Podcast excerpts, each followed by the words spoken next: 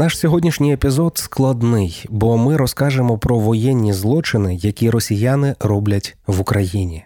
Це тортури, викрадення, знущання, насильне вивезення в Росію, руйнування будинків і шкіл та ще багато іншого. Ми робимо цей епізод разом із Центром прав людини Зміна. Ця організація разом з українськими та міжнародними партнерами документує випадки тортур, скоєних під час російської збройної агресії проти України. Центр працює у сфері захисту свободи слова, протидії дискримінації, попередження тортур і жорстокого поводження, боротьби із безкарністю, підтримує правозахисників і громадських активістів на території України, включно з окупованим Кримом, а також захищає людей, які потерпіли через розв'язану Росією війну проти України. Про воєнні злочини ми говоримо із Єлизаветою Сокуренко. Дівчина вже 5 років працює у зміні. Нині вона керівниця напрямку документування воєнних злочинів і бере участь у польових місіях в деокупованих населених пунктах України. Ми записуємо на диктофон і побіжно ще записую основні якусь інформацію. Ми записуємо на папері для того, щоб людина прочитала, поставила свій підпис, чи все коректно ми виклали. Ну також вона дає е, письмову згоду е, на те, що буде далі з цією інформацією. Там низка пунктів. Я вже говорила частково там про передачу в різні правоохоронні органи, міжнародним інституціям в архіви. Ну тому що ще одне те, що ми збираємо великий архів для того, щоб в історії залишилось свідчення про всі ці е, ну, про всі воєнні злочини, які росіяни скоювали е, на нашій землі. Ми також почуємо записи кількох людей, які власне стали жертвами цих злочинів.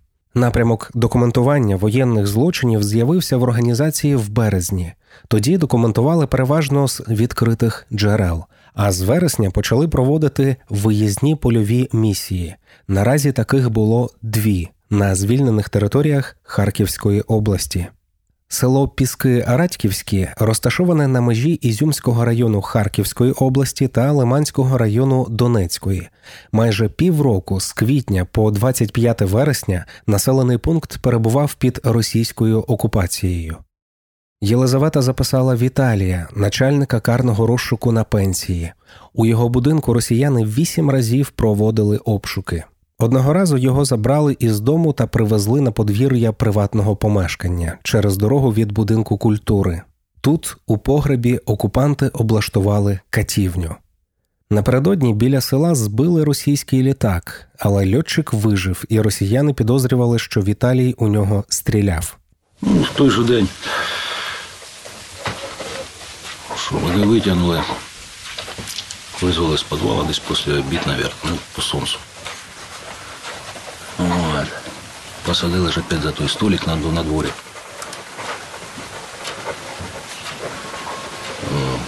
О, Руки за спину. Ну, я ж склав так. Угу. Ти стріляв по льотчику. Так же я льотчика в глаза не бачив. Ну, дійсно, я не бачив. Ні, ти стріляв по, по, по льотчику. І він тут бітою у мене. Получається ж так, як uh-huh. стоїш, миш, мишся сюди. На несколько разів, як видите, в лупе. За що ти в глазах потемніло. А куди були? А так руки як складені. Uh-huh. Ну, це по, по мишцях, сюди, по біцепсах. Uh-huh.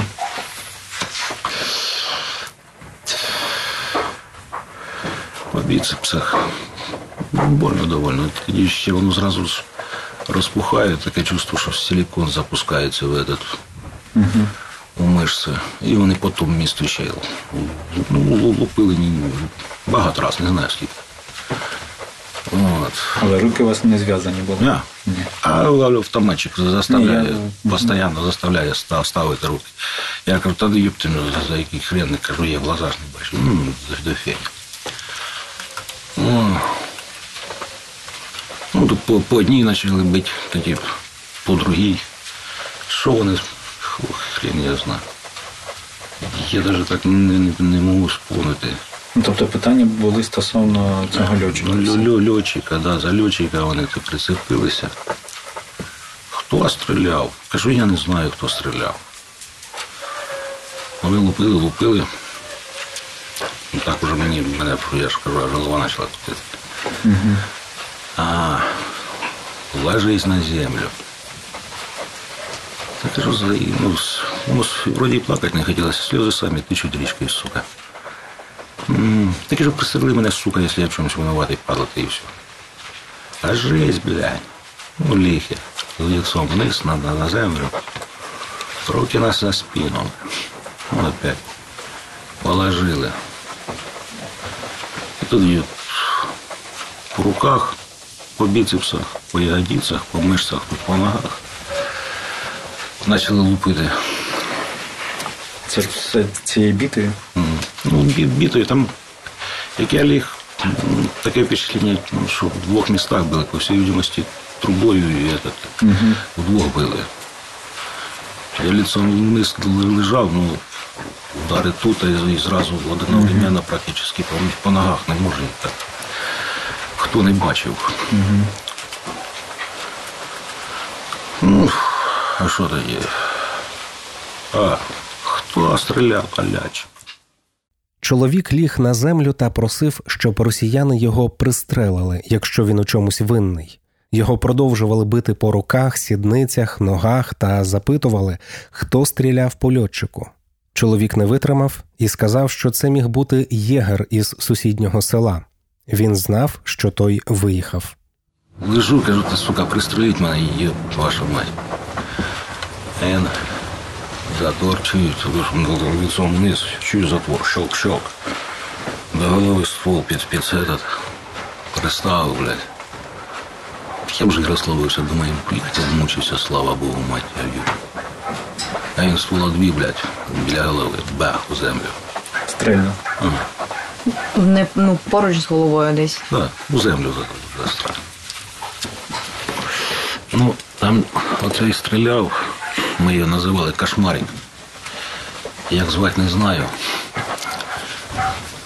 Такий злобний, симпатичний молодий чоловік, ну, от злобний він. Ти думаєш, ми тебе вас, вас вважаємо за людей, ми не вважаємо вас за людей. Ви для нас ніхто. Зрештою, Віталія відпустили, але, наприклад, тероборонівця, з яким його разом утримували у підвалі, він більше ніколи не бачив. Тепер складно відслідкувати, чи він живий, чи вивезений, чи вбитий. Єлизавета розповідає, яку саме інформацію вони збирають на звільнених територіях.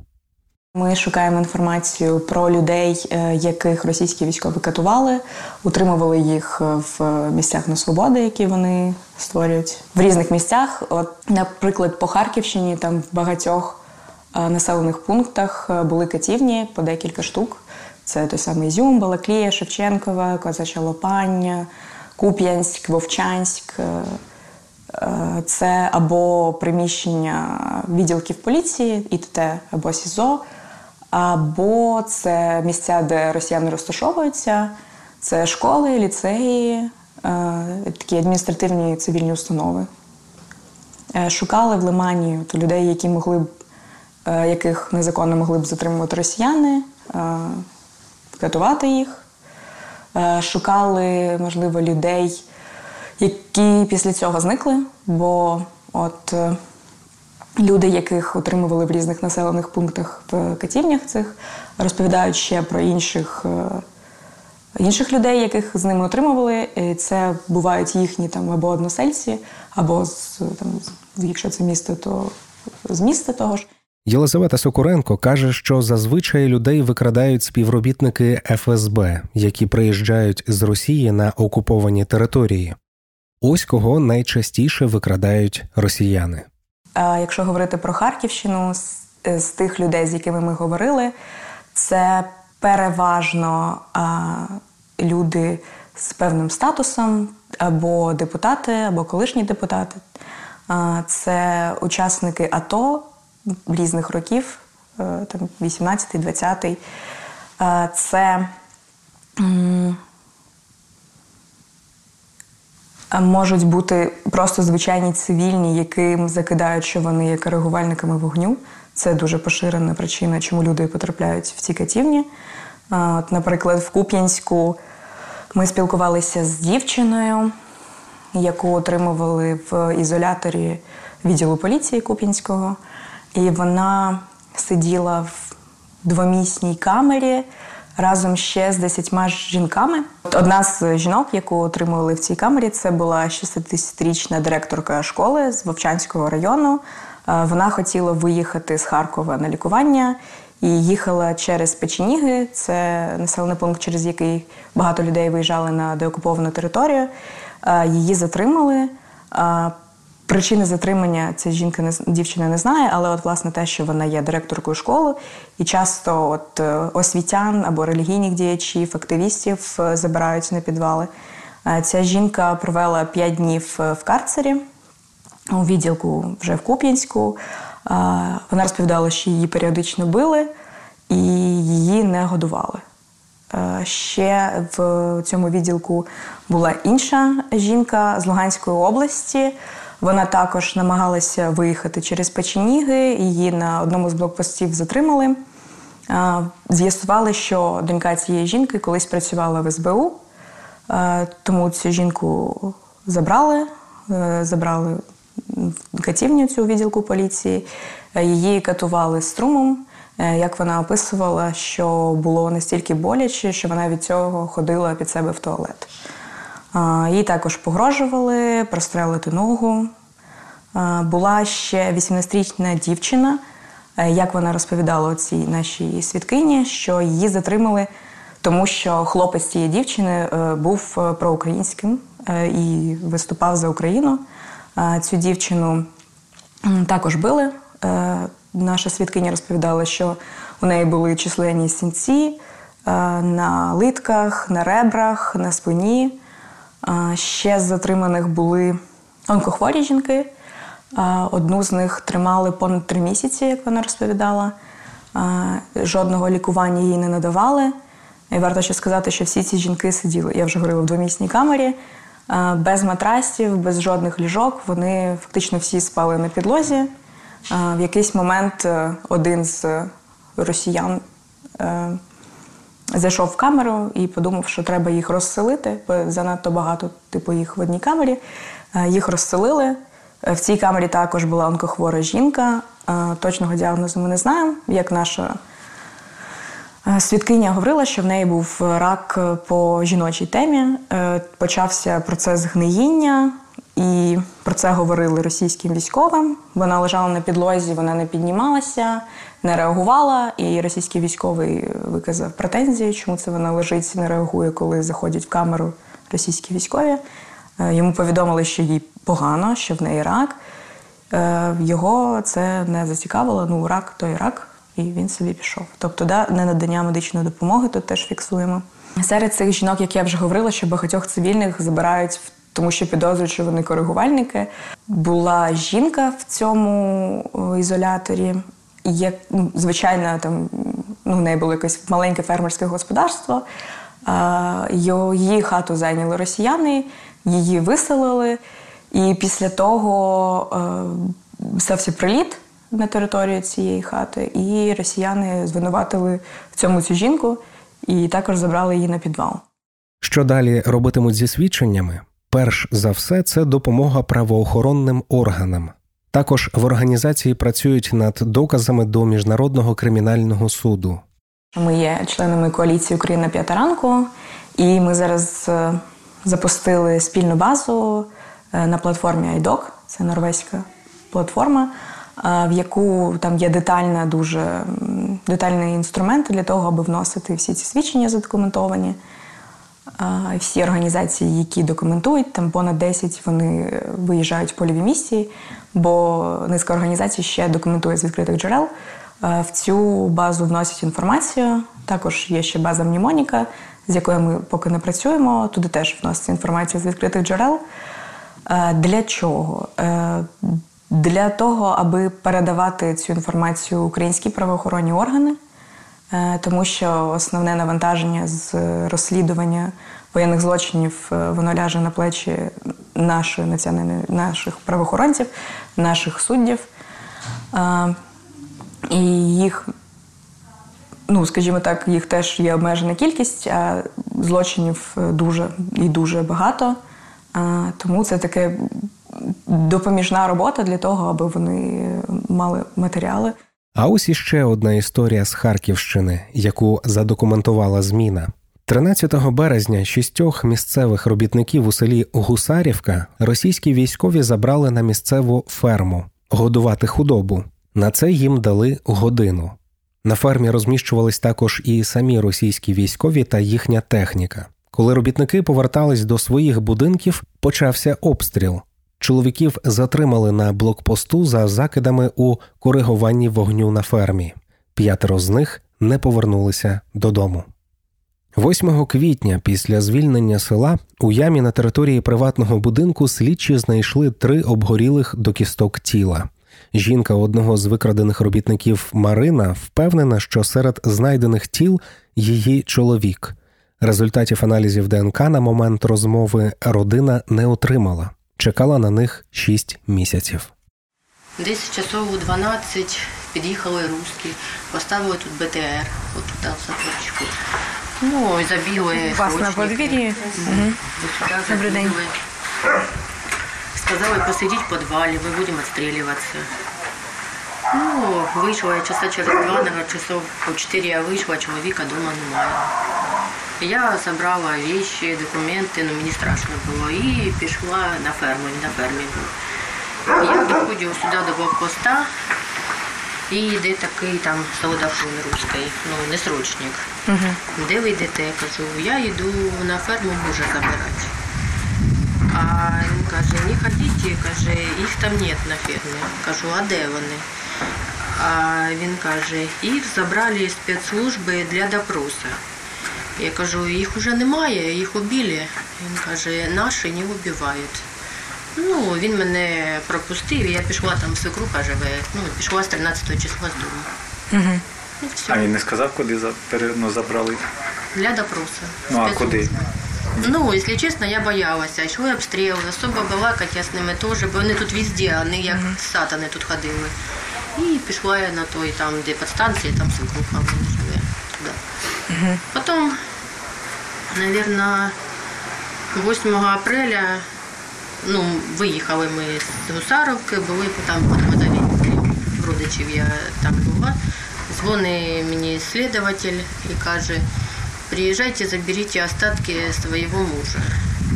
Тут у нас через три хати у підвалі знайшли три спалених трупа, закиданих шинами, знайшли наш паспорт, курточку, все. Ну і досі здали на ДНК 5 місяців, ніхто нічого не каже. Угу. І тобто результатів вам не Результатів говорили? немає.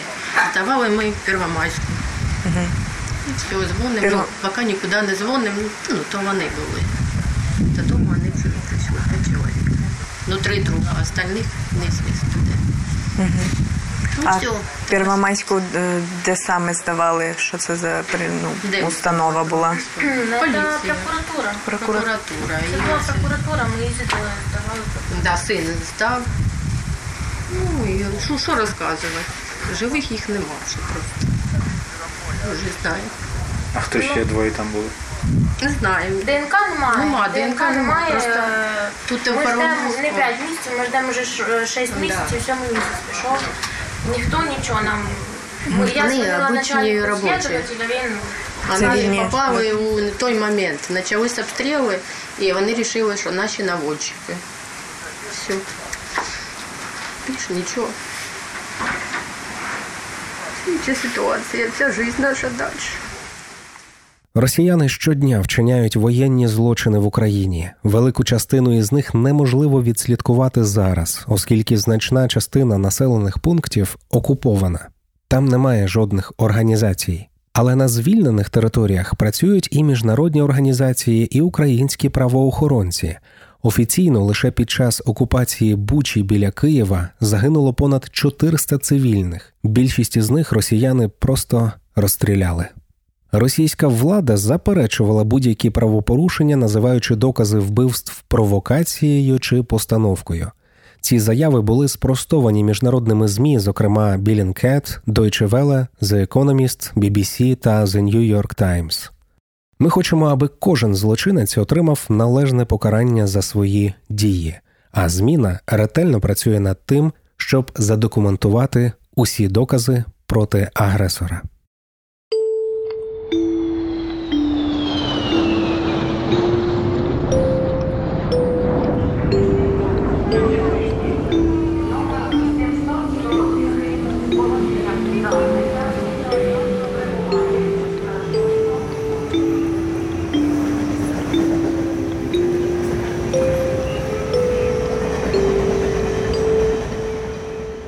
Проект реалізовується за грантової підтримки Urban Space 100.